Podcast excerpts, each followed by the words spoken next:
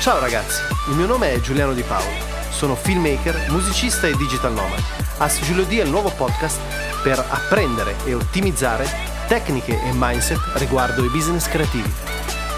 Come musicista sicuramente una delle prime fonti di guadagno è quella della vendita del proprio prodotto musicale, quindi dei propri brani, dei propri album singoli. Oggi sicuramente il download è in declino totale, però parallelamente esiste lo streaming. Quindi primo aspetto per guadagnare come musicista è avere degli album, dei singoli, delle canzoni all'interno degli store e monetizzare attraverso lo streaming. Le live gigs sono l'aspetto oggi prioritario dove posso andare a monetizzare più velocemente, più facilmente e sicuramente come performer rimangono uno degli aspetti più consistenti di guadagno monetario. Però ci sono anche altri ambiti diciamo meno conosciuti come ad esempio fare il brand ambassador, cioè ho una notorietà tale o il mio diciamo personal brand come musicista mi consente di essere chiamato da una casa specifica per fare l'ambasciatore per un dato marchio e ovviamente monetizzare in quanto ambasciatore. Però potrei anche fare il session musician o il session singer o il session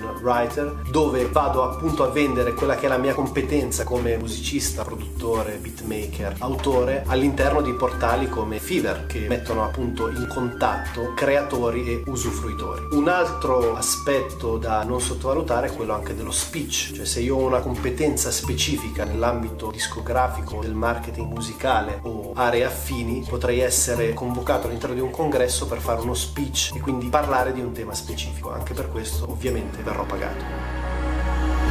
Allora, il business della musica è un business che è cambiato molto negli ultimi anni. Sicuramente il presente e il futuro della musica è lo streaming, è una delle forme di maggiore guadagno insieme alla sincronizzazione, insieme ai live. Non ha molto senso oggi far aspettare troppo tempo il pubblico, quindi è sicuramente più interessante e contemporanea come modalità di distribuzione e fruizione l'idea di pubblicare costantemente per mantenere comunque sempre viva l'attenzione del pubblico. Nel contesto contemporaneo è molto più logico e sensato pubblicare singoli e raccoglierli all'interno di un album, che è l'esatto contrario di quello che si faceva tempo fa, dove si pubblicava un album e dall'album poi si estraevano dei singoli. Questo perché in ambito major solitamente si utilizza l'album per poi andare in tournée. Oggi con la musica liquida digitale non ha più molto significato fare lunghe pause o comunque far aspettare il pubblico per troppo tempo, appunto perché perché è necessario che le persone che ti seguono siano costantemente incentivate a vedere quello che fai. Oggi è tutto incentrato sullo scrolling del feed, che sia Facebook, SoundCloud, Instagram. Quindi le persone sono abituate a fruire velocemente e a stancarsi velocemente.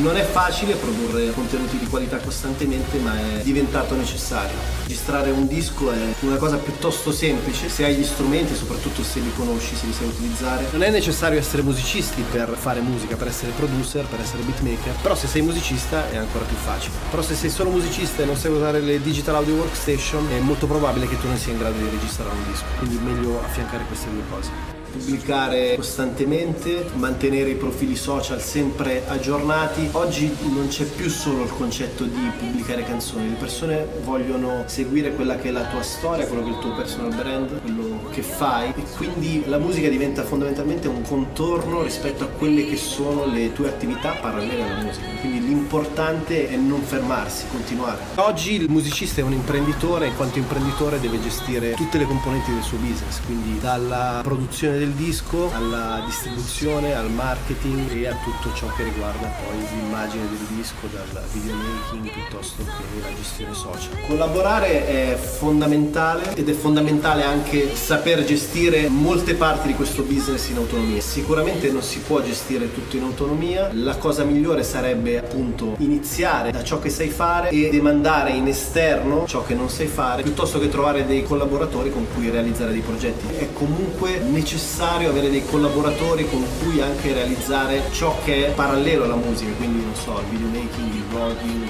piuttosto che la gestione social o di marketing. Questo podcast ti offre contenuti completamente gratuiti per aiutarti a crescere nel tuo business. Se ti è stato utile, ti sarei grato se potessi condividerlo sui tuoi profili social. Inoltre non dimenticare di seguirmi su giulianodipaolo.com e di seguire il mio collaboratore Gabriele Frascolla su Secrets Media.